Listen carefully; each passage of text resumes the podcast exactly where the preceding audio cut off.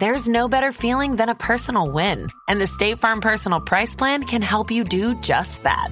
Talk to a State Farm agent today to learn how you can bundle and save with the Personal Price Plan. Like a good neighbor, State Farm is there. Prices are based on rating plans that vary by state. Coverage options are selected by the customer. Availability, amount of discounts and savings, and eligibility vary by state.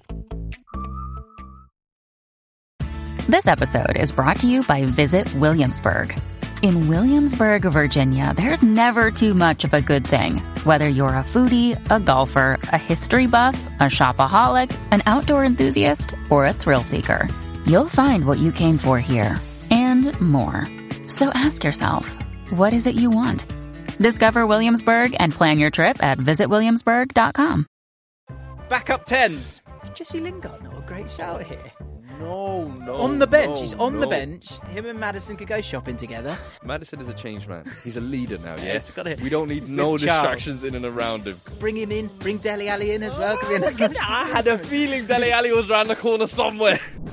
In this episode, we're going to do our best to spend all of that 85 million. Desiree Doué.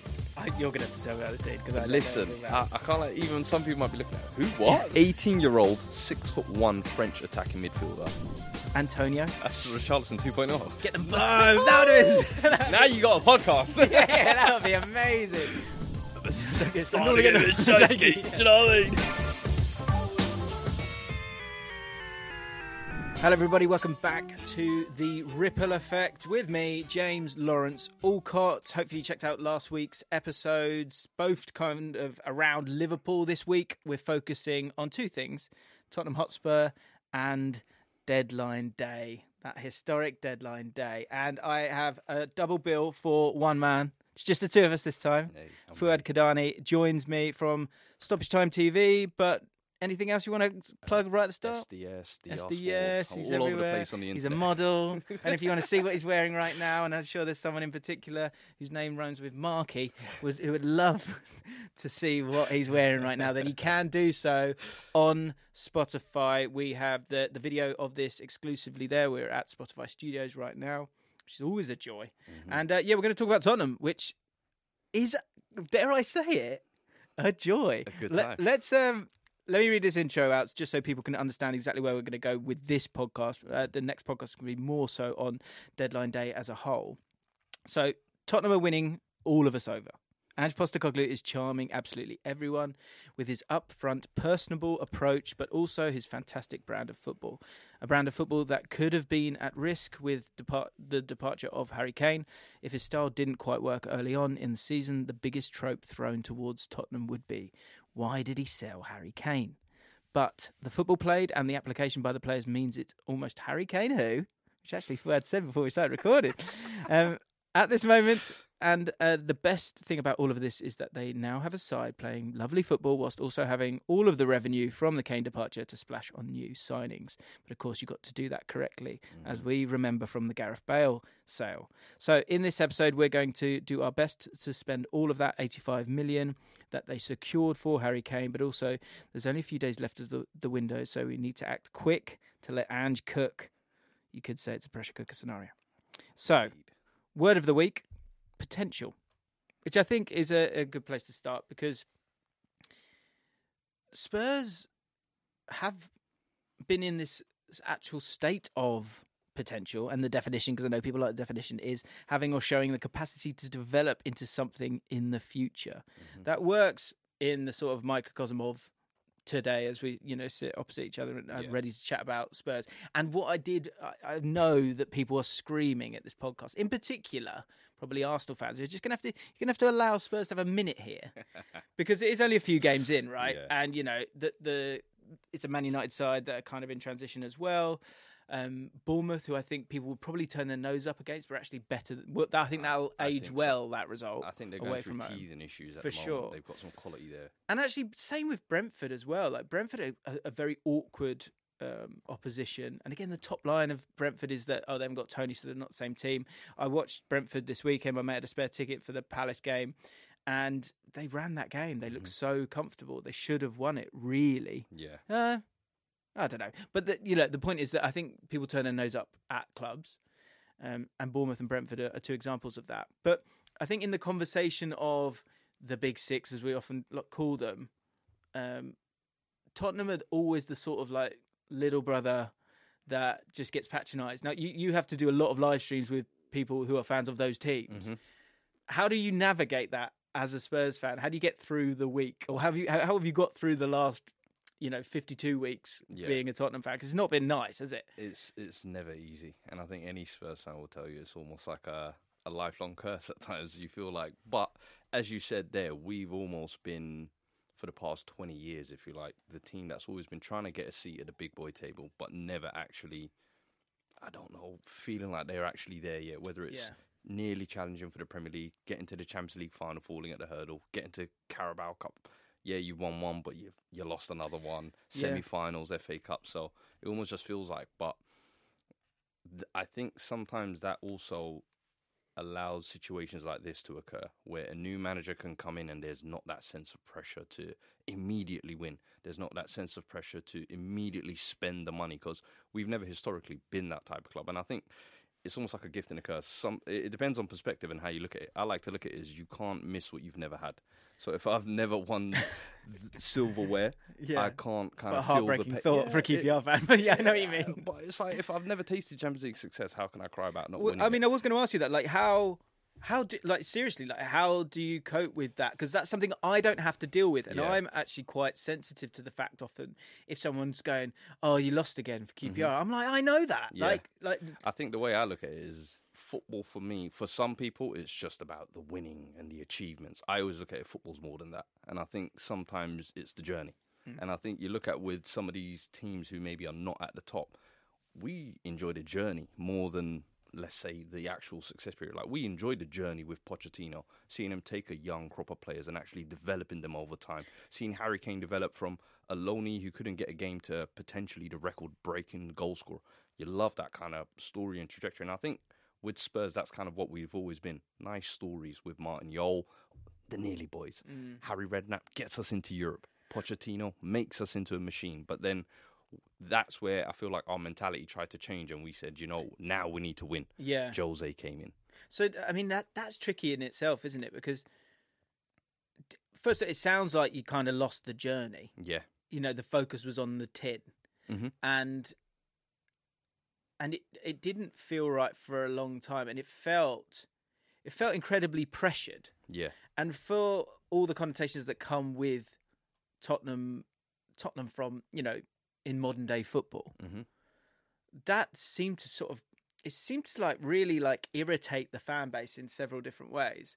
And it like I, i've chatted so i don't know, but I do a podcast with flav who's a, a big tottenham fan and the the idea of it needing to feel good is something that i actually think resonates more with a this is so dangerous to say but it resonates more with a tottenham fan than it would with any of the other big six because th- there is that like you say you don't know what it's really like to to have outrageous success and i Yeah. think you'd you'd feel a little bit lost if you got it wouldn't you how would you feel if because that's the thing like we're, it's okay to dream right and if positive if something clicked here which it feels like it is and Yeah. and the mood is important with with football and you and you won an FA Cup or like heaven forbid you won the league you'd lose your mind wouldn't you, You would, of course. Uh, listen, that's that's essentially what we've been dreaming of as Spurs fans to get there regularly. But I think how it's done as well, and I think understanding what your club is at the end of the day is very important. And I think that's where a lot of Spurs fans, as you say, have lost the love the last three or four years because we've gone from a club of knowing we've got owners and boarders that aren't going to splash the cash with the United. So we're never going to be able to compete there. We've always had to have a process, if you like. Arsenal have had this over the past three years, but it's that model of just building something organically. And over the past three or four years, with Conte coming in, it was win now. He's gonna he's gonna be the winning machine. Conte comes in after that, and it was like, oh, Jose, do you know what? He's past his best. Let's get a guy who's just won a title now. He's gonna win now. And you saw it blew up in your face because essentially that's not what Spurs are. did you when that happened when he took the job did you believe that Oh, I was all in. Yeah, I was yeah, yeah. screaming Jose Enough way. Yeah, yeah, I yeah. was Conte. Let's go. Because as well, uh, for me, I think with those two managers, the reason why I bought so heavily in the personality of what they are. Sure. I think they're managers who you can really get behind, and th th their characters you almost buy into it. And you think, yeah, you know what? They can come in and change the mentality. Maybe we have been a touch soft, but the issue with a manager like that, they have great expectations, which requires great funding. Yes. We are never going to be in a position to give those managers what they need to succeed, which is why I say go back to what you truly are in mm. Spurs, building a process. And I feel like with Ange, that's essentially what we've gone back to. We've gone back to a manager who can kind of grow and develop youngsters, has tactical ideas, can kind of develop a squad over time, and is a little bit unproven and unknown, which is Martin Jol, Harry Redknapp at that kind of higher club level, uh, Pochettino, similar case. This is essentially what Tottenham is, essentially. So I'm happy to go back to it. Yeah, yeah. I think he's sort of, uh, as I've said a couple of times, is that he he's a bit of a unicorn in the sense that he has, and he gets annoyed with this as well. He has so much experience. Yeah. But uh, unless, and this is a horrible like trope of modern football as well, is that if you've done brilliant stuff Yeah. and got the best out of human beings, uh, as long as it's not, you know, it's not the world class players, then it doesn't count, and it's just obviously a nonsense. And so for a team with and a club in an identity crisis, because some of the elements there as well, well, like the ground obviously is a thing that people could talk about a lot, Yeah. and actually the sort of the arrival of Conte, the arrival of Mourinho. It felt like a step up and, and forwards at the time Mhm. and I think that's a really interesting thing here as well. Is like what's I think what's really important in the fact that me talking to you today and how that could change and how we shouldn't really worry about it too much, but it is a thing. Is you're miles away from having to actually get over the line. Like Yeah. let's talk about Arsenal last year, Newcastle last year. Mhm. They were both you sort of seen what they could do, and there was no pressure on them at all. Absolutely. And this year, I think Newcastle will be fine and look good. But actually, even after that Liverpool result, you could see like people starting to get a bit annoyed at Eddie hmm. Howe, who was yeah. like untouchable a second ago because the expectations changed. I talk about expectations a lot, and so I think going back to the Conte and Mourinho thing, it's it seems glaring how wrong it was, but it also felt kind of right at the time because you'd you'd had enough of the Pochettino Absolutely. wave of it, and you've kind of come full circle and back to it. So, what is the? How can you get to winning and winning and winning whilst having the right kind of guy who identifies it's learning from everything that's happened over the past 20 years. And as a board, I think they should learn that where rather than thinking the grass is greener on the other side every time, you, if you know Ange is going to build the foundations and give you something that you can potentially build success on, similar to like a Pochettino, a Jol, or a Redknapp did, when it gets to that final bridge of now we're nearly there, now you have to back the manager. Right. Don't start pulling away. Yeah, accept the plateau. Absolutely. the plateau. Because this is what happens. And I feel like in that 2019 year for Pochettino, even in the all or nothing, he was saying it. You have to build the foundations, Yeah. otherwise the house will crumble. And we had this lovely, shiny stadium and a squad that he developed for four or five years, but he knew it needed freshening up. Mm. And they didn't freshen it up. He spent zero and got to a Champions League final. Yeah. And the very next year, he got sacked. Do you think that sort of the greatest ripple effect, and more importantly, I'm just trying to crowbar in the name of the podcast. the, the biggest problem, the biggest mistake of all of it, uh, you know, as long as you've been a fan, and maybe there's a, the better one that you can think of, but would it be fair to suggest that the biggest mistake of all of this was sacking Pochettino?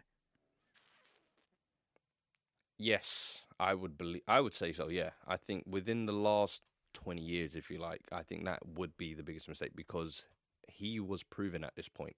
and you look at it now. He's got the Chelsea job. He could potentially have everything he almost had at Spurs, mm. except now he's got all the money kind of behind it as well. So I think now you're going to kind of really get to see what Poch can actually do as a manager. I've always said I think he's going to be one of the top managers out there, and what he built for us, he could have been a legend. Yeah, I mean, it would have been fascinating to see how it would have played out between now and then, because you have spent money now.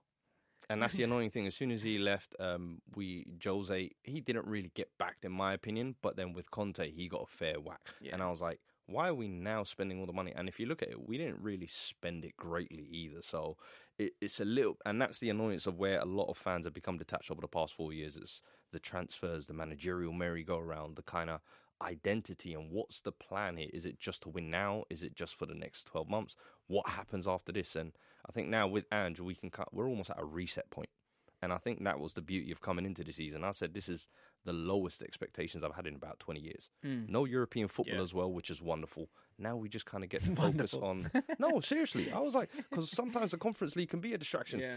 And I, and I said, listen, as much as it's good to win those cups, our squad is not deep enough to be competing on all fronts. So I'd rather one game a week and just build the foundations. Yeah, it's staying within your growth a little bit. Like that's the problem. Like you got yourself to a weird conundrum here as, as a as a Tottenham fan, where you will essentially generally look down at West Ham, right?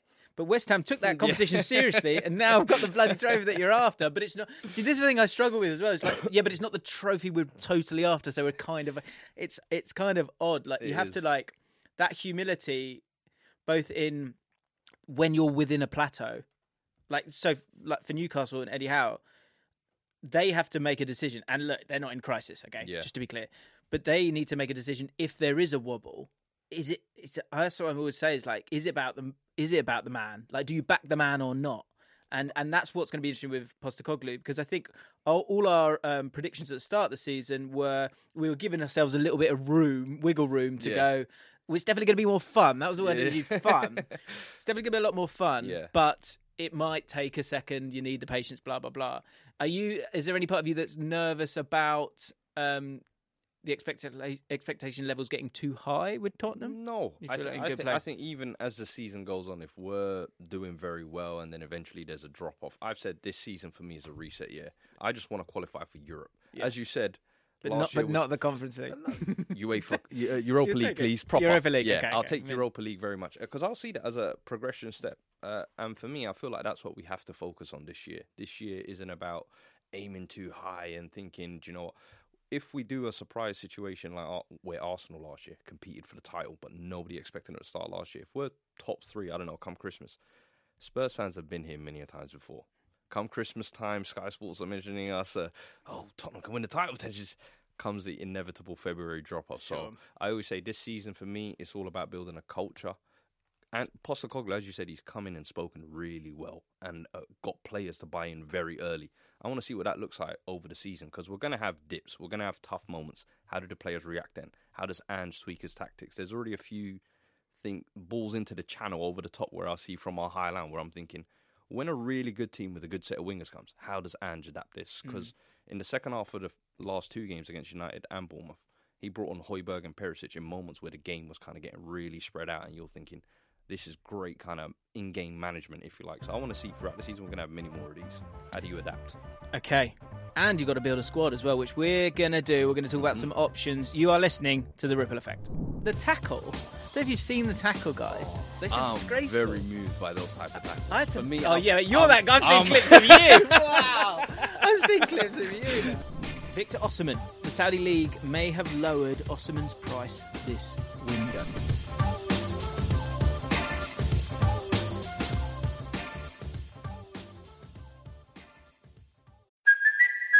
Kaley Cuoco for Priceline. Ready to go to your happy place for a happy price? Well, why didn't you say so? Just download the Priceline app right now and save up to 60% on hotels. So, whether it's Cousin Kevin's Kazoo concert in Kansas City, go Kevin, or Becky's Bachelorette Bash in Bermuda, you never have to miss a trip ever again. So, download the Priceline app today. Your savings are waiting. Go to your happy place for a happy price. Go to your happy price, Priceline.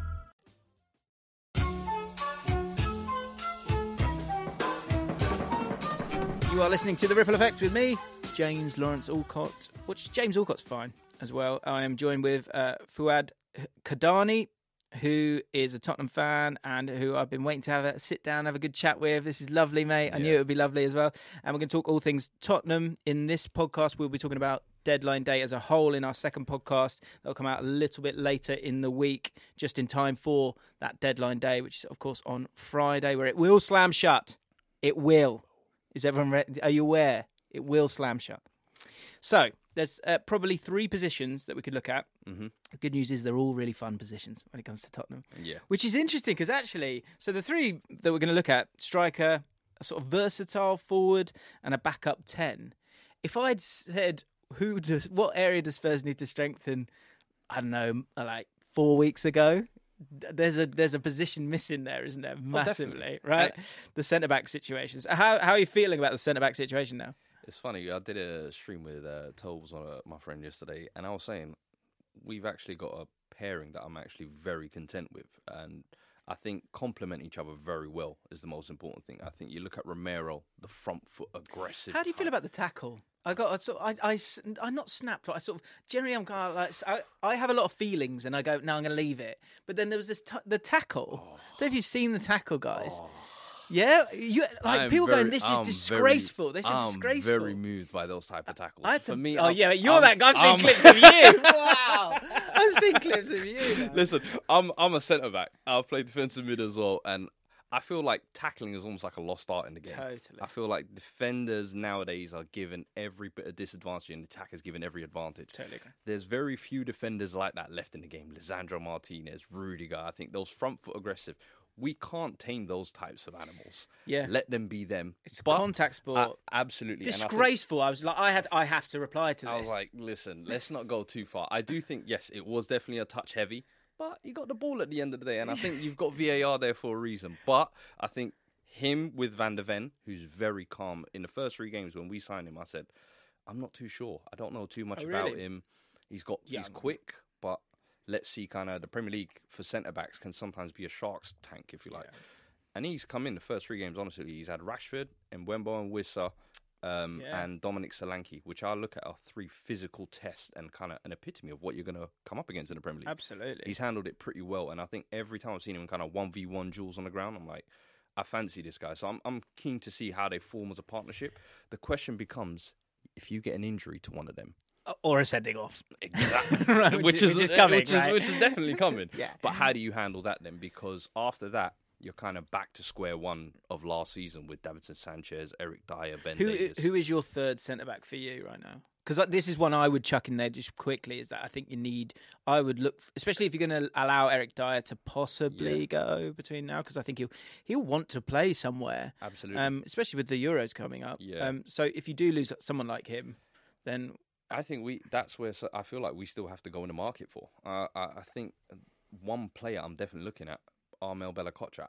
I think last season showed great potential at Southampton. Very young player. I think he can come in and almost would be happy to deputise for them this year, but get his kind of minutes as the season progresses. But you see the potential. Got the Germany call up at the World Cup. Uh, I think he got injured just before it, but quality player. And I, I don't want to see him in the championship as much as it's probably good for his development.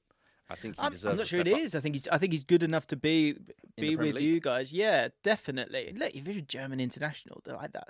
Like you're, I think that's a safe bet to a point. And I generally, I just just think it's so obvious to pillage those teams that get relegated. Yeah. Like you know, that, be it loan signings or, or or whatever. And actually, let's keep that in mind as we kind of move along because we can throw other names out there as we as we go along. But I do think, yeah, one more centre back. Actually, if I can just plug the narrative this week, we've done two videos. We've done one where it's a dream signing coming from the you know you guys, the fans. And then um, a more realistic one, I guess, that we've put together for the channel. So both will be uh, on the channel this week. So go check it out. But there was uh, Antonio Silva, who's a 19-year-old centre back, played 30 games for Benfica last year. His pass completion is like 90 something, like 90. Honest, it's madness, right? Yeah. But uh, the Newcastle fan, forgive me, and if you listen to this, please, please forgive me. Put forward him as an option for Newcastle Mm-hmm. to be a sort of that deputy who, like you said, doesn't isn't ready, to, doesn't have to start just Yeah. yet, but in time could be the guy. That could be another option for for Tottenham, who actually are probably in battles with Newcastle regularly. I would imagine. For, yeah, for signing. definitely at this point now we're definitely competing for targets. But I think he's potentially too good to be on the bench. Honestly, Really? I think his he is he loves the club he's at. He's come through the academy. He's probably going to play there week in week out. So I don't see why he would leave Champions that. League football, yeah, Champions League yeah. football, competing for title to come and sit on a Premier League bench. I don't think he's definitely got the potential to be at one of the top six clubs and a regular starter, in my opinion. I think the one I saw um, in the second half of last season against Arsenal, um, and I watched uh, because I was trying to catch Porro basically, and I noticed him a few times. Ousmane Diomande is another one. I think Arsenal fans were saying they, they were linked to him in the summer as well, but my God, can that kid play football on the ball? Physically, he's an absolute unit as well. I think he's one I mean, Definitely. was saying like Portugal is the place. you know? Portugal and France. Yeah. Oh my god. I sit on the weekends after all the Premier League's done, French League straight away because all I'm doing is I'm just scouting for gems. Yeah, yeah. There. Is, uh, do you know what? I'm actually again another thought's got nothing to do with this podcast. I, I really want to do a video, and so if anyone does this before me, oi, um, I want to do like a metric matrix Yeah. where how how good your numbers are in those leagues and what that really means. Because obviously there are loads of foreign players that come into the Premier League and do well, but there's also sometimes you see a player and you go, yeah, I get it, I get, it, but he could definitely. He's. I'm trying to think of an example, but like, he's going to come. Yeah, or, or, or someone like someone's going to. You're going to come in and you're going to fail. Like in Mm, like yeah. well, someone like I don't know.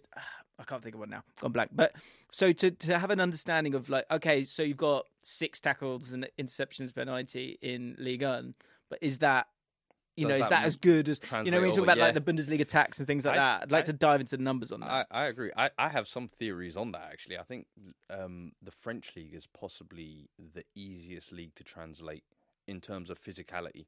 I think if you look at the midfielders and the the battles that happen in French, it's a very physical league. I think, and the Premier League, that's the one thing it kind of the pace and the physicality of it. Sure. And I find when a lot of French players do come over, they tend to actually do well or come over from the French league majority. And I- and I find the Portuguese league and the Dutch league to be the ones where players might put up great numbers, but you have to look at with kind of a side eye. I, I look at Ziyech. I look at players like De Ligt. Um, some Yeah, of those, Ajax especially players, uh, yeah, Van especially the Dutch league, and there is such a dominance there from Ajax Yeah, as well. and So me, it does look good, born but in does it translate? Right. Well, born in Amsterdam, Right. loved Ajax, so I know all about the academy. Yeah. But sometimes you do have to look at some of them and say, give it a few more years. There's, to there- really there's a long out. list, isn't there? Actually, that's another video. You can have that one. Um, but if you're not going to have it, let can have it. Right. So you take it. strikers. Uh, Richarlison is getting a lot of flack at the minute for his lack of goals, but his movement as a facilitator, um, we talked about that on the Fallout this week, is a big factor in allowing others to score goals and perform within the system. So there's still an important place for Richarlison within this team.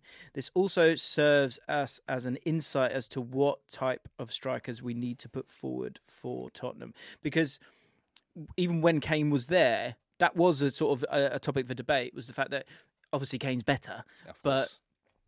Ra- Richarlison's a sort of a profile that really suits Ange. How how are you feeling about Richarlison?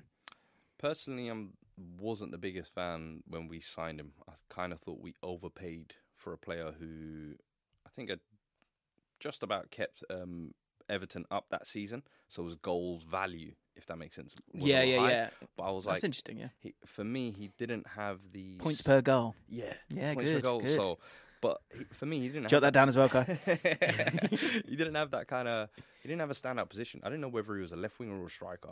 I didn't. I didn't think he had a standout trait aside from his work rate and his kind of, as you said, movement. I said, does he have great finishing? No. Does he have great dribbling? No. The final third pass? No. So I said, what are we paying fifty million for essentially? And you look at his age.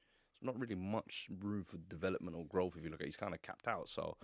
I, I personally wasn't too keen on it. I, I thought we could. There were definitely better alternatives. Um, and since then, it's kind of been proven right. To be fair, I think last year he really struggled. I think in moments he was saying he weren't getting opportunities, but this season, first three games, he's really been given the opportunities. I think Maddison has put on a plate for him at times. You feel like, but the confidence just isn't there. And I think you saw glimpses of what he can play like with confidence at the World Cup. But there's a very different situation there. That is a Brazil team with Paqueta, Vinicius, Neymar. Like all he has to do is sit in the box Yeah, and wait. score. Yeah, yeah. It was not the situation like that at Spurs, I'm afraid. So It is this sounds like a really stupid question, but with the way that Ange wants to play, how important is it that your central striker is scoring loads of goals, or are those goals going to come elsewhere? I think I think more than scoring goals, I think just contributing to the play. I think sometimes just linking up, holding play up because Kulusevski's Son, they're movers. They'll Hmm. get in and around you. They'll be busy. Now you've got Maddison there as well. I feel like you'll get goal contribution around you, but you must contribute. That's the key thing. You I want think both, don't you? Yeah. I mean, that's the obvious thing here. The the, the confidence element is interesting, like because I think, especially with a striker, like your when your confidence is at a baseline, Yeah. and you would imagine that that that is where he's at right now. Like it will only get. You would hope. Well, you would hope it only get better. Obviously, there's players like Timo Werner popped into my head there, Mhm. where he just kind of Tunnels he out. just ne- out, yeah, yeah, just never got any better. Um, I don't think Richarlison's that, because I, think he's got that arrogance and nastiness that you kind of want, and I think it's okay that he's not overly likable. Yeah. Like sometimes that's okay as a striker, and I think there's something, there's something slightly. This sounds harsh, but like there's kind of like got that Australian like Doggedness. hardness, Yeah. doggedness. Great word, yeah. That I I wouldn't I think give character- up on him just yet. You know, I, I think he's got a character, and the thing is, he, he for me as a squad player, he'd be useful. But he sees himself as a marquee starter. The money we paid for him requires him to be almost like a starter, and I don't think he will be that at Spurs, if you like. Now, if he was at Everton, at a West Ham, somewhere where there isn't that pressure to kick on, I think he would do well. Yeah, he's the big fish in a small pond, prime example. And I think now you've kind of had to step up. It's just not there. It's similar to like I think Joelinton when he came from Hoffenheim, and it was kind of you got to now contribute, score goals in the Premier League, and it was like, uh, uh this ain't what I do. yeah. Moved in position, and now all of a sudden is useful. I've said this- Ripple effect. Are you saying Richarlison's? Listen, Oh, yeah. there's- Well, there's here a we go. effect behind it. All right, obviously. But I've said even one solution this season where Richarlison, as you said, that doggedness, that work rate, that can be better used out wide. Son, who has lost the kind of ability to beat the man 1v1, still a great goal scorer. Move him into the middle. Swap those two round. You can maybe have something where you're getting better out of both of them, if you like. Mm. I, I did ask Cai to put together a bit of a list of of sort of sacrificial strikers, just to chuck some other names out there, because I think sometimes the big name, the obvious name, which we we are going to talk about those, sometimes that's just not going to work. So uh, these are interesting names as well. So Ollie Watkins, who I think we're going to talk about in more detail, Gerard Moreno. is Interesting, but again, so this is where, like, well, I'll come back to what we were talking about at the start. Be careful about turning your nose up at a strike. I mean, this is not directed at Yeah, yeah, specifically yeah, at yeah. Like, I think if you are going to totally trust Ange, it might be a player who's not there yet or doesn't look as sexy as you would like him to look like. Yeah. So this is why I wanted this list. Gerard Moreno, Inaki Williams, Taremi, who we've put forward for so many clubs over the last two years. And everyone turns their nose. Do you know- And I thought this is the name I was thinking about, uh, and you would never buy him. And it, but would it work? Antonio. The finishing's probably not there. No. That's Richarlison 2.0.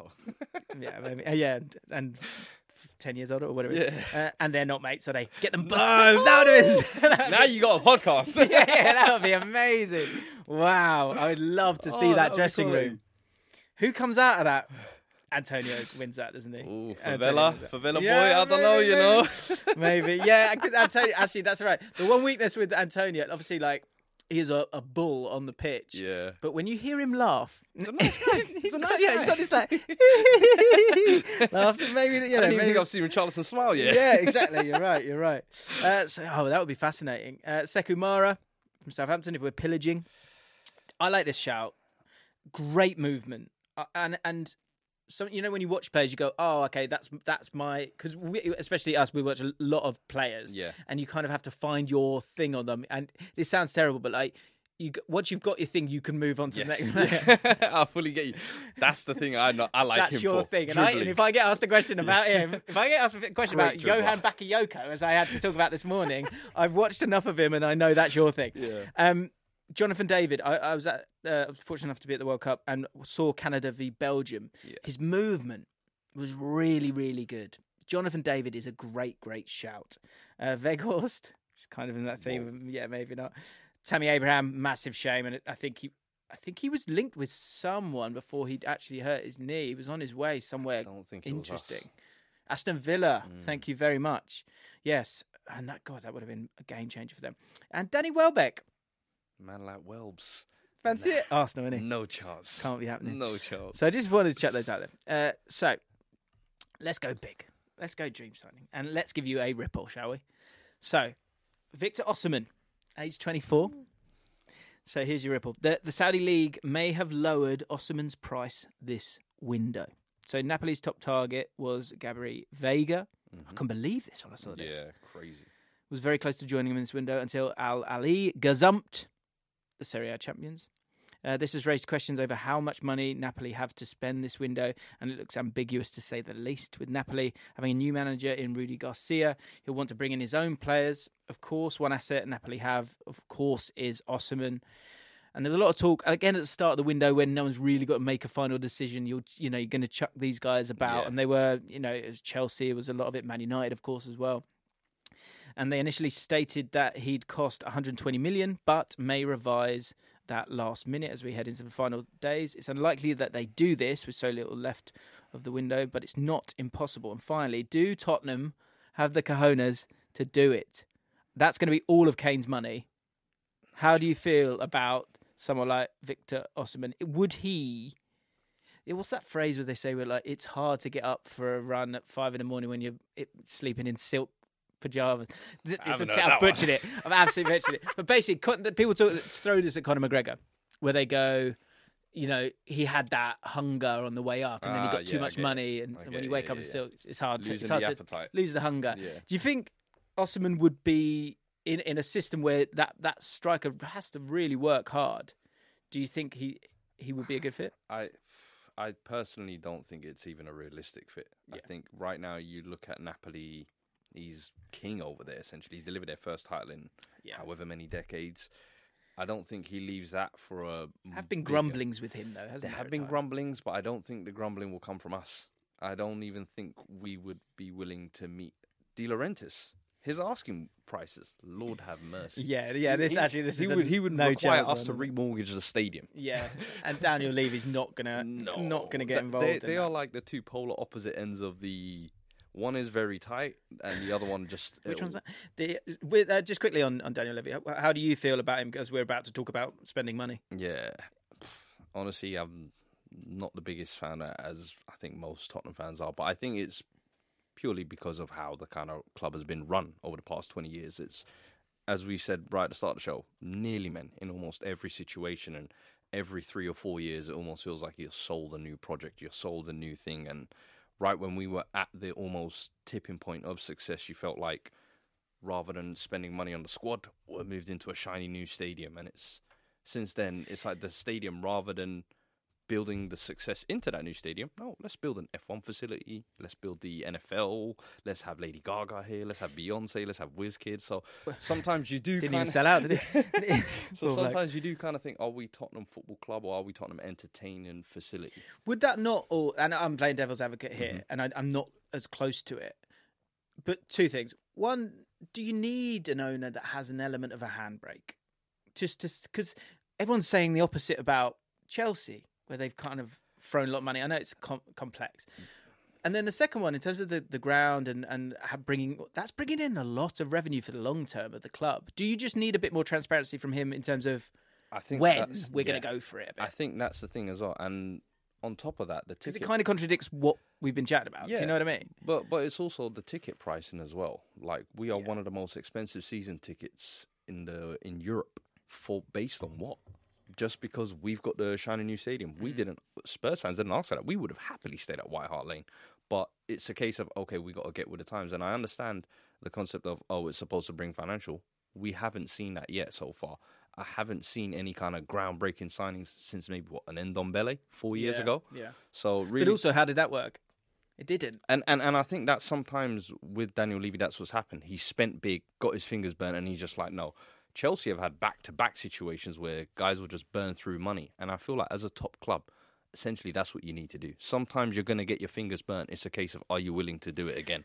Yeah, but I think you've got to bring in enough money. And I think Kweku said something brilliant to me, and it was like, oh, the thing that Chelsea spend all this money, Chelsea spend, so Chelsea sell numerous, Fantastic point. I was going to numerous say academy players so every many. year. and and I think we have been awful in recouping anything for our Camry, uh, academy. Noni Madueke lost on a free. Marcus Edwards lost on a free. Dilan Markanday lost for one million to Blackburn. Like these are some academy talents that were supposedly going to break through in the first team, lost them for absolutely nothing. Then on top of that, Chelsea generally sell well as well. yeah, I think the one thing every Spurs fan can agree: we don't sell at all.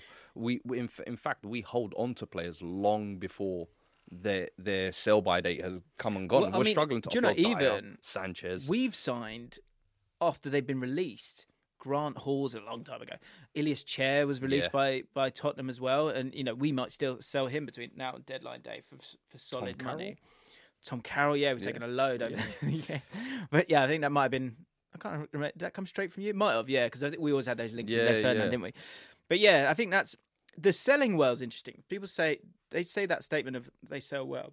I think the reason they sell well is because they've got like 20, 20 years of stockpiling, and so that kind of brings its money uh, in time. You know, same as Br- Brighton and Brentford. Like they can sell their, especially Brighton now, they can sell their assets for a lot because Yeah. they go, well, look, we've we've proved it time and again. Yeah. So it does kind of take time to get those things sorted out, but that is something that does need to that allows a bit more risk-free spending because you've got some Some you've got some stuff you sellable can sell, right?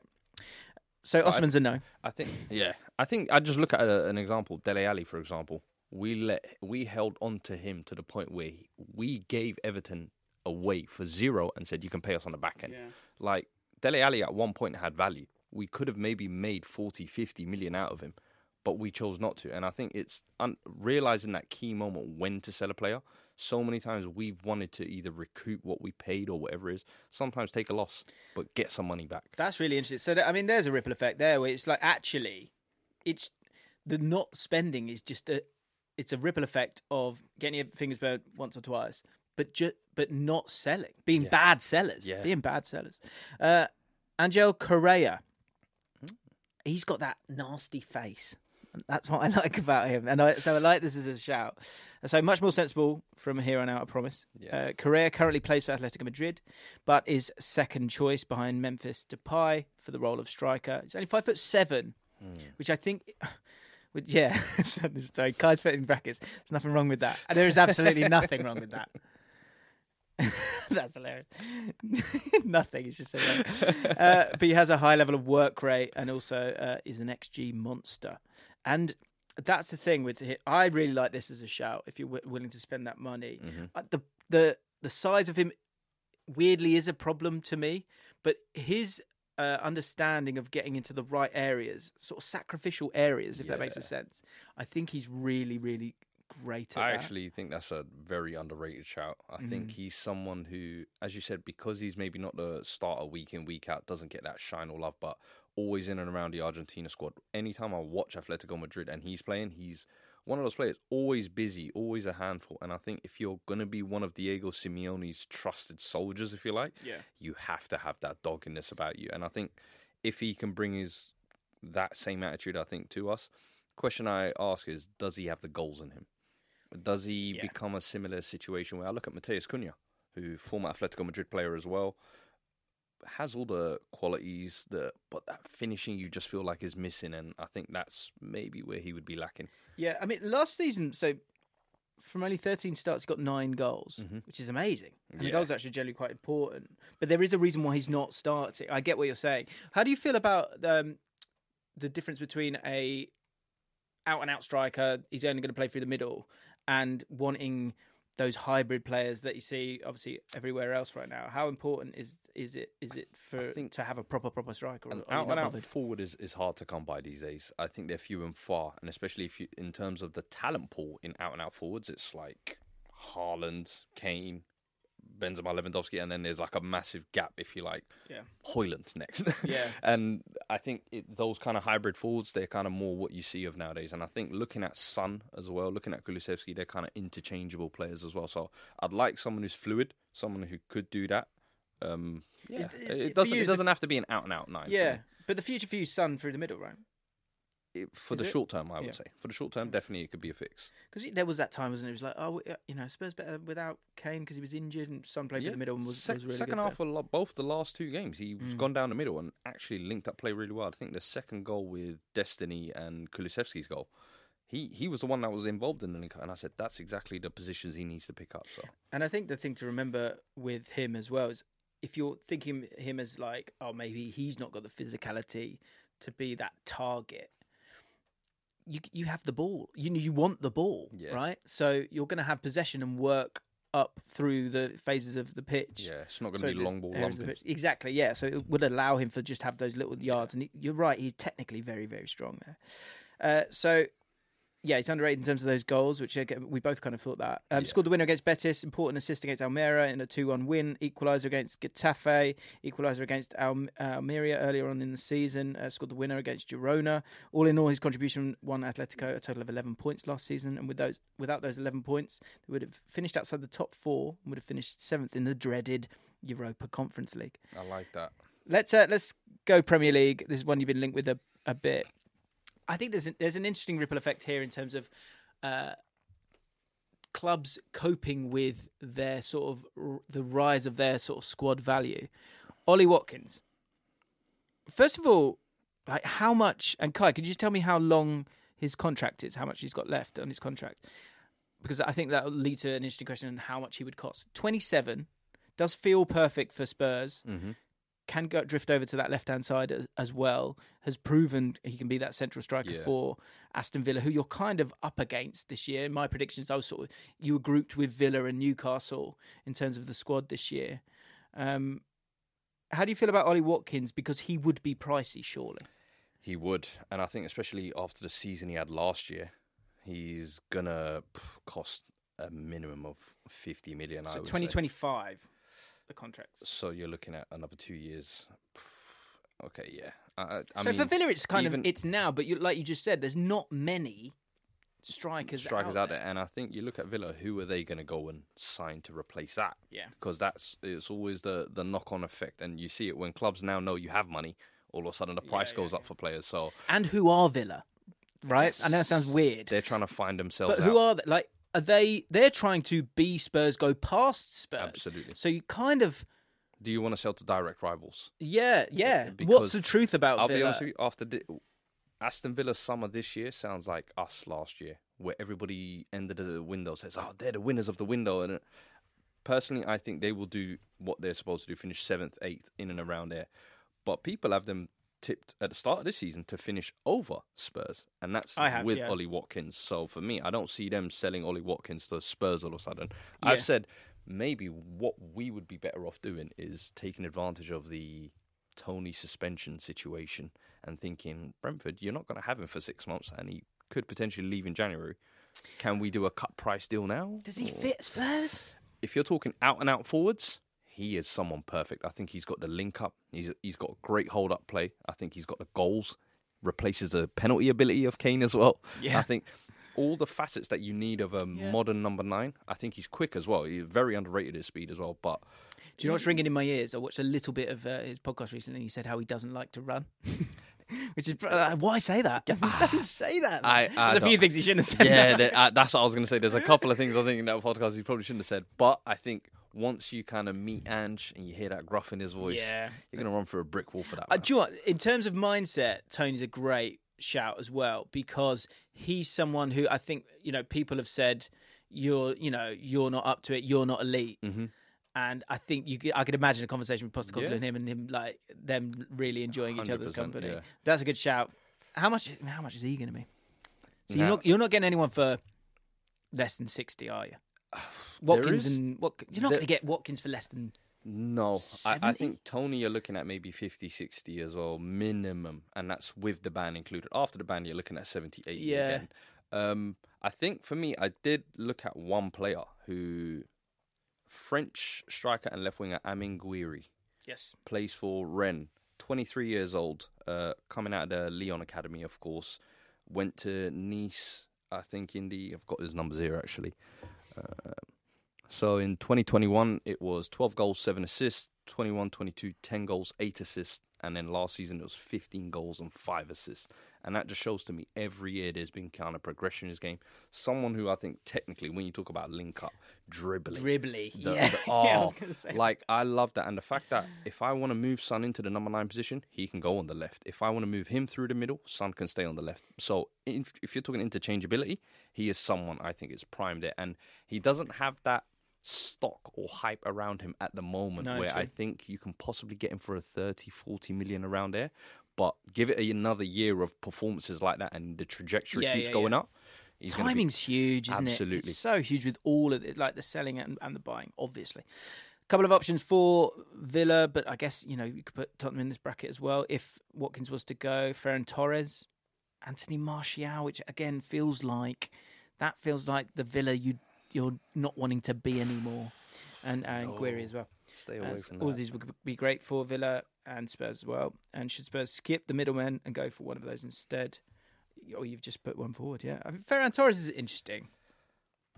I, I'm intrigued to see what becomes of his career because there's obviously player there, but then I'm starting to get wary of saying that sentence because I think we've said that about Havertz, and we've said that about a few players, and I think Havertz there is still a player there, but like, it just it needs t- time to sort of embed. Yeah. Let's talk about versatile forwards, which is the second option. And actually, so if if you're Daniel Levy, what um, who are you spending your money on out of those guys up top, or do you, is it Gouiri that you want? Gouiri, I think I would go for at this point. He is the one I think could come in. It's Antonio for me. I, Go get. please. The, you, want- you you just want you just want the podcast, Alan. yeah, yeah. That's just in. I just put that in the teaser. To be honest, I do think it's a shame about Tammy Abraham. Jonathan David, I think, is my shout. I think he'd be really, really good. But it's interesting that people haven't the gone and one. got it done with him. Like, I'm surprised he hasn't been bought yet. yeah. But it would be Jonathan Because it's, it's been like two or three years now where he's consistently been People kind of putting up about, steady yeah, numbers and yeah. he's been linked with clubs, but it's not really happened. First start forward.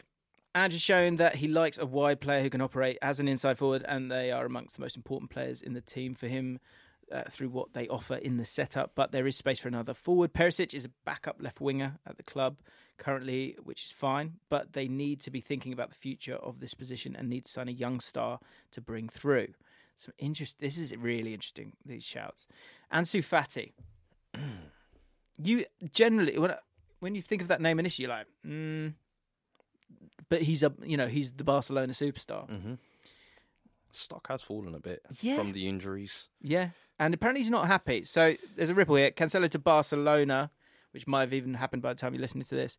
Looks like it is. Could mean that Fati goes to Tottenham. Fati is rumoured to be wanting to leave Barcelona this summer amid worries over game time. So maybe a loan move could be something that could happen here. Barcelona have also not really been playing with wingers so far this season. Gundogan actually playing as a left attacking midfielder at times this season. You've got Gavi, Pedri as the star boys at Barcelona now. It looks like Fati's stature at the club has taken a knock. There have been rumours that he wants to leave Barcelona, uh, but Barcelona are reluctant because they only buy players. They don't like to sell Yeah.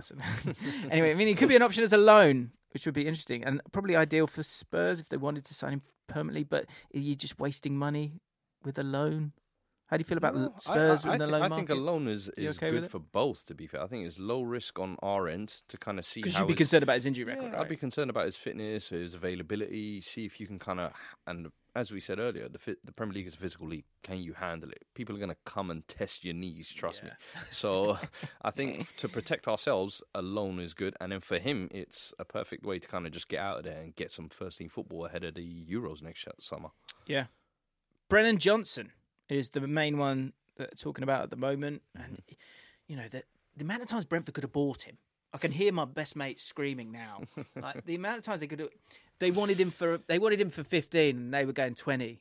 And they wanted him for 25 and they were going 35. And now I think they've just had a bid rejected for 43 or something. Yeah. 22. Selling Brendan Johnson will keep Forest in the Premier League for years. I actually spoke to a journalist a couple of weeks ago, and I said, oh, I, I think I've heard that Brendan Johnson will go because Elanga has arrived, and she was like, absolutely not.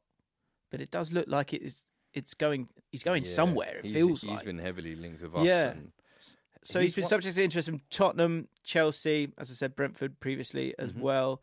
Uh, may not actually be that much of a bad thing for Forest for three reasons. Firstly, he's under contract until 2026, meaning the fee would have to be hefty. Apparently, they want 60 million. Secondly, he's homegrown, which adds to his price tag significantly. yeah. And uh, you know it's something that Forest need to sort out with they've spent a lot of money uh, you know a lot of money over the last 24 months but at some point you need to start generating revenue the other way to secure the future windows and selling Johnson would be a massive FFP win because he's an academy a graduate and would go down as pure profit and they have a replacement in Elanga there already how do you feel about Brendan Johnson I said on a stream yesterday, kind of eerily reminds me of the Richarlison situation, where if we're talking his goals last season and performances last year, he played a massive part, him and Gibbs White, in keeping Forest up. And I think that gave him a massive stock boost. But I think for his development, staying at either Nottingham Forest or a move like Brentford makes a lot more sense. I think he comes to Spurs, the expectations all of a sudden increases massively. And then you're asking a lot of a player who is not maybe used to playing at this level, similar like Richarlison. A year later, we're looking at it frustrated, thinking 40, 50 million spent. Now we've got Brennan Johnson and Richarlison. It's like we've learned nothing from that situation, in my opinion. But haven't you got? And again, there's always going to be contradictions here. But haven't you got to believe in the guy and get? And that's how you get them. I mean, Brendan. That's one thing I guess you can't say against Brendan Johnson is that they want solid money for him. Yeah. I've always loved him. I, th- I really, really rate him. And, and if you go on FBref, it, it doesn't look good. But his composure is it's there. I, I think it's it. there, and the pace is there. If I ask you what's his best position, though, I think his best position is on the right. It's not through the middle. I thought it was uh, potentially through the middle, in my opinion, just playing off me. a big nine, if you like. I think, I, yeah, and I get why I get why you think that.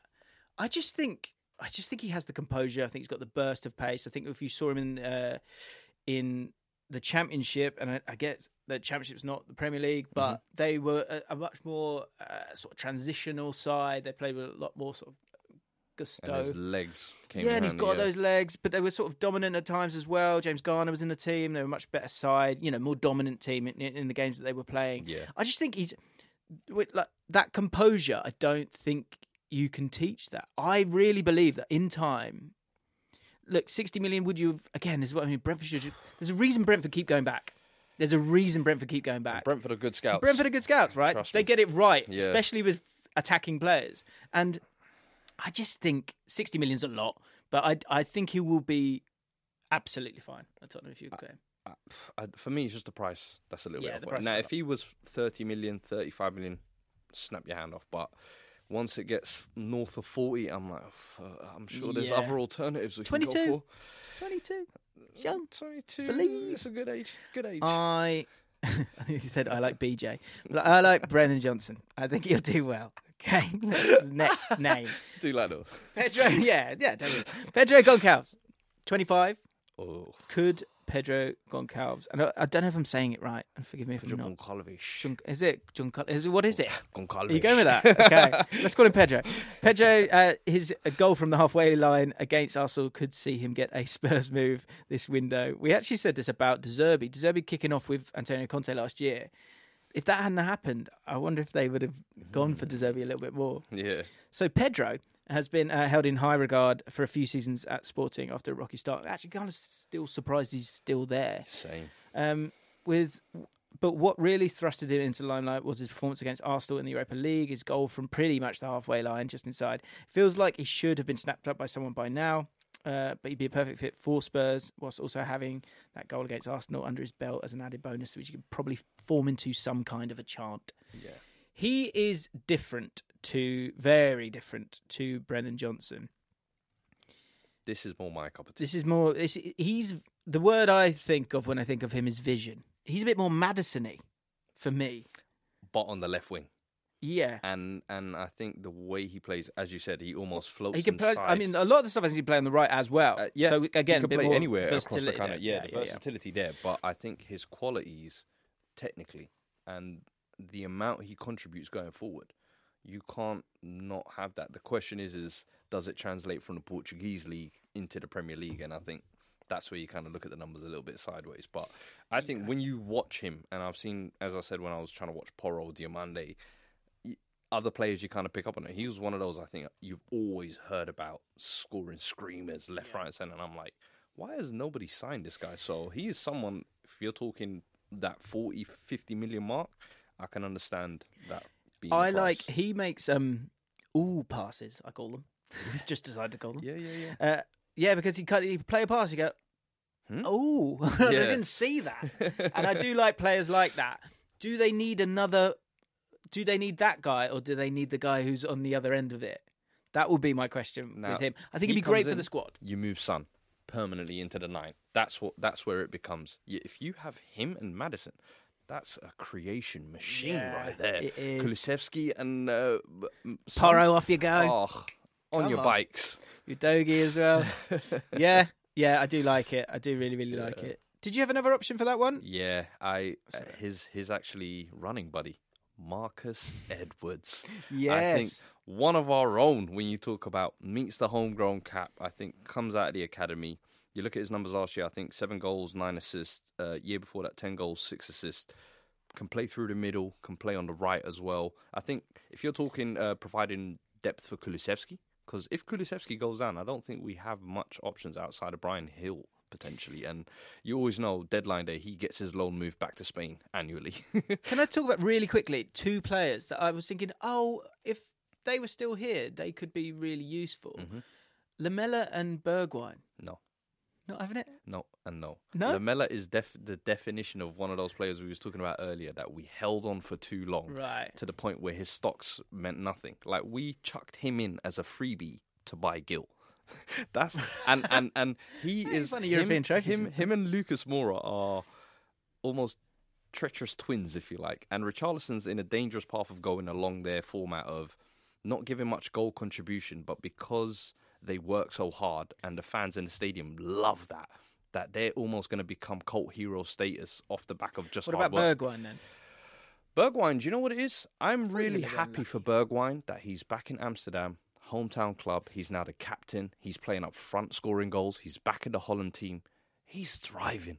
I don't. I don't think you need to be coming back doing graveyard shifts at right wing back at Tottenham. So, if anything, I, I think it's best for him Okay. to kind of have moved on. Another player that looks like he's going to go is actually just whilst we're kind of on that side. Yeah. Jed Spence, is there like, there's just no. Should he be staying? Jed Spence last summer when he came in was the signing. I think I almost jumped off the. This is a good window because I looked at Perisic on the left hand side and I thought we were going to sign someone of a starting quality on that side. I said signing a championship right back who needs to adapt to Conte's system, the Premier League. I think it's too much. Mm. And over the past twelve months, we've kind of seen that. And just come in, and I thought he would have actually given him a fresh start, if you like. But he's actually put him on a, the chopping block. So linked with Leeds at the moment. So we'll see. That's a really interesting point because yeah, so because you would have thought, and he he was quite prickly about that Postecoglou, where he was like, I think Dave Jones said to him, "Do you decide on everyone if they stay on?" And he's like, "Yeah, Of course I do. So the fact that he's allo- allowing him to go, maybe maybe you know the bridges are just overly burnt. Was Neil Warnock right? Was Neil Warnock right? Was he? Uh, Remember the cigar photo? I know. Ooh, yeah, it's when he not did- looking good. I did think that. It's not looking You're good, So Jed. good at that. I'm glad you said it. Um, you, do, you do the shaky one well as well. It's shaky. Uh, right. Uh, there's a possibility of that coming out again after this. You are listening to the Ripple Effect. Jesse Lingard, not a great shout here. Maddison is a change man. He's a leader now, yeah? it's got it. We don't need no Charles. distractions in and around him. Yeah. So go on, you be sensible then. Who's uh, backup that you think? Do you know there's, there's there's one I would like to throw in.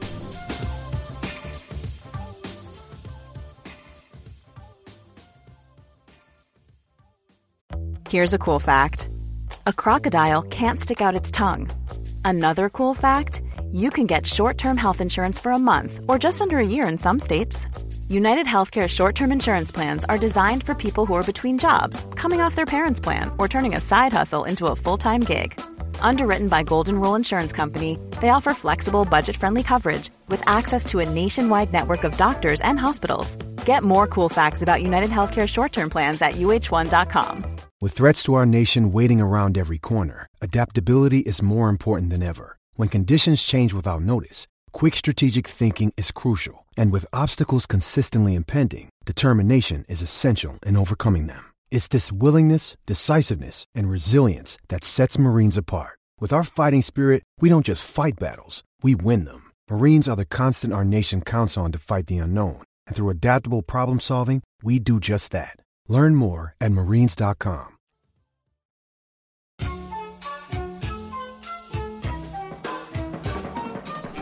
do? Do you want to do it just, just to make It's it work? looking good, bro. it's not looking, has it? it's not looking I'm good. getting my two bits mixed up. It's not looking good, Briv. Uh, it's looking a bit shaky as well. That's that's two different memes I'm getting mixed Yeah, up. Yeah, that's the. I That's don't get nervous. Don't get- Starting to get a bit nervous. shaky. Yeah. Do you know what I mean? I knew you could. I knew you're natural. Uh, backup tens. Maddison's place in the team's nailed on, and so it should be. I'd heard last week that he might have been out for some time, but uh, there he is Hearts playing. Great wind up on the uh, Bournemouth fans as well. I'm sure Oh. everyone's seen that. It's so good. He's got a great personality, you isn't gotta he? love that, honestly. Totally. And look, he's going to be important in terms of output this year. I think there's going to be his numbers are going to go up massively. But what if he gets injured? He has done in the past. Has had problems with his ankles, I think, in the past. They've got Lo Celso. He's never really proven himself. I think a profile wise, he kind of fits. Maybe doesn't have the pizzazz of Maddison, Yeah. but it would be a bit of a gamble, and it'd be good to get someone in as a backup. So, thing to keep in mind here when we're going through some of these names is that they would be sort of options as rotation more than anything else, and actually probably with a view to getting back into Europe, and uh, you know might need them down down the road. But Maddison obviously is the main man this year. First name, Thiago Almada. He's 22, Atlanta. I sort of looked into him a bit last night. This is one of Cai's. This is definitely one of Cai's. He's a, a football manager, um, wonder kid from I Villa was, I was gonna say, if anybody's played Football Manager, alarm bells have just gone ringing. Yeah, because there's a gamble. You, you know, there is the gamble of MLS over to you know Tottenham. Yeah. That's a jump. That's a massive jump. One thing I definitely noticed from him, if just in case he does sign, keep an eye out for the fact that he loves that top right hand corner. From everything I've watched, he loves that top right hand corner to a point where I was like, surely the goalkeepers are, are aware of this. uh, so here's a ripple effect with Almada. Will Spurs signing Almada mean that clubs start to use Football Manager for their scouting? Thiago Almada is currently at Atlanta. Before he moved to MLS, he was at Vélez Sarsfield, as we said. If Spurs sign him, it means that Football Manager were correct all along about him, meaning that they could also be correct about other players, ultimately raising their credibility even more. I think they're credible enough. Cai, I'm not having this one. I'm not having it. and making it look, making it a genuine tool to be used for scouting. The Too late. is- I think I think clubs already do use it. Oh, definitely, Yeah, definitely, David definitely. Moyes. Wayne Rooney was going on about it as well. Yeah, I think I remember even like a decade ago, Sky Sports were using it in their kind of presentation of players like, oh, he's got 14 for crossing and 15 yeah. for passing. Do you think there's a so he's uh, you know another bit like Correa, I guess, in terms of sort of that um, diminutive stature, but Mm-hmm. sort of got a thick enough neck, if that makes sense, to kind of like be able to run through. Is you know is techie likes to dribble, loves a free kick. How do you feel about Postecoglou, the ripple effect of Postecoglou bringing in players that aren't from those big five leagues? Because that could definitely be something that I think would be welcomed a little bit more so than it would if Bob Bradley was manager of Yeah. Tottenham and was bringing in those kind of players. I think I think yeah, because I almost we, well, you guess you have to trust his knowledge from outside of.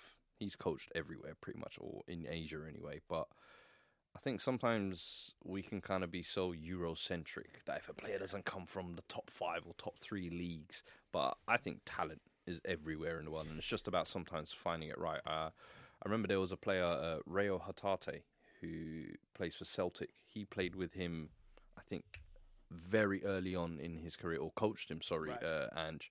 But he signed him at Celtic. I was going to say, yeah. But he signed him when he got to Celtic, and now he's linked with a raft of clubs. And I was one of those. I remember earlier in the window when we were linked with. him, I said, "Who?" Yeah.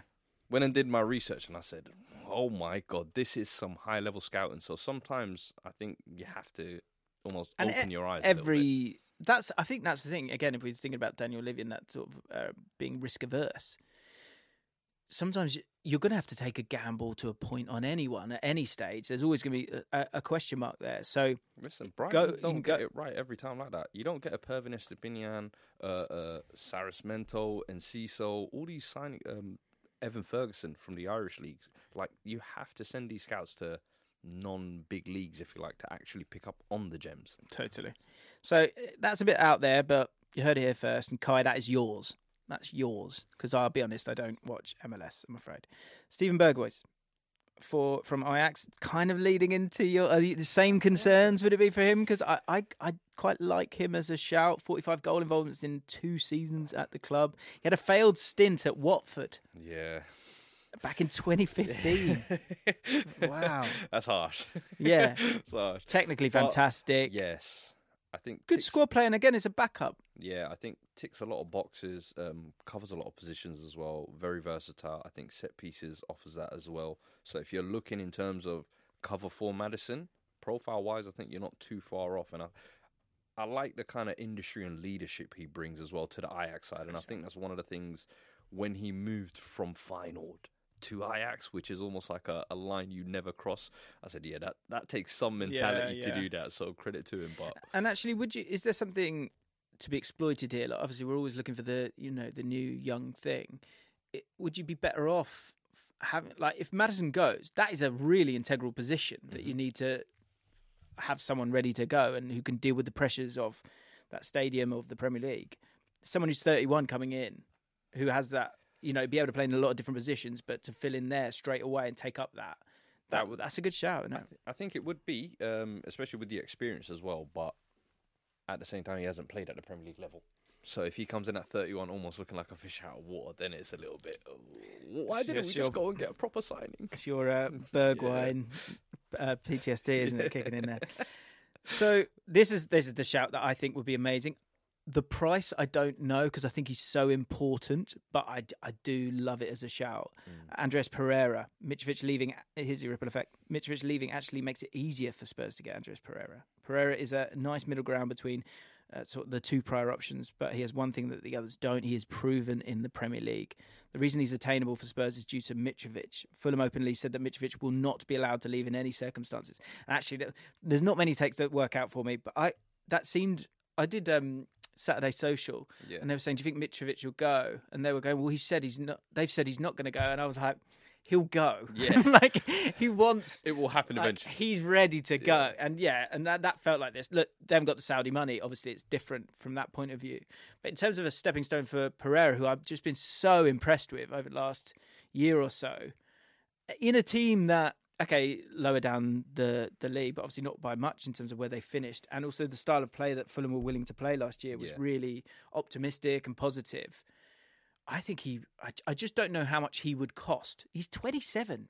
There's a bit of a Lingard thing going on here, isn't he? Expect- yeah, Because he's been in the United squad in and around so long, you almost felt like he was younger than what he was, as you said, Yeah, the Lingard yeah. situation. But I think he's almost, it almost makes it harder now Mitrovic left, because he's almost like the crown jewel, if you like. He's their creative yeah. piece, he's their set piece taker. And I think Willian is also on the chopping block. So I'm like, two of their key attackers, they've almost lost from last year.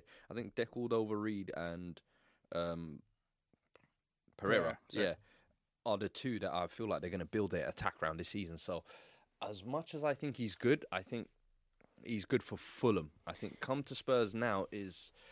I don't, I don't know. I remember at times maybe for Lazio where I looked at him and I was like, "You don't look as comfortable." I, Maybe don't I like him. I I- like him. I I- think I this would think- work. It just a- might cost too much. sometimes I, I don't want to take players out of almost good situations they're in. And Yeah. I felt like that with Zaha for a long time. I was like, I'm glad he's staying at Palace because he is the king here. Yeah. He will be the man. I said, I don't want him to move Arsenal and then all of a sudden within two years we're saying, oh, he's not good enough to be on the bench. I'm like, no, sometimes let Andreas Pereira be a Fulham king.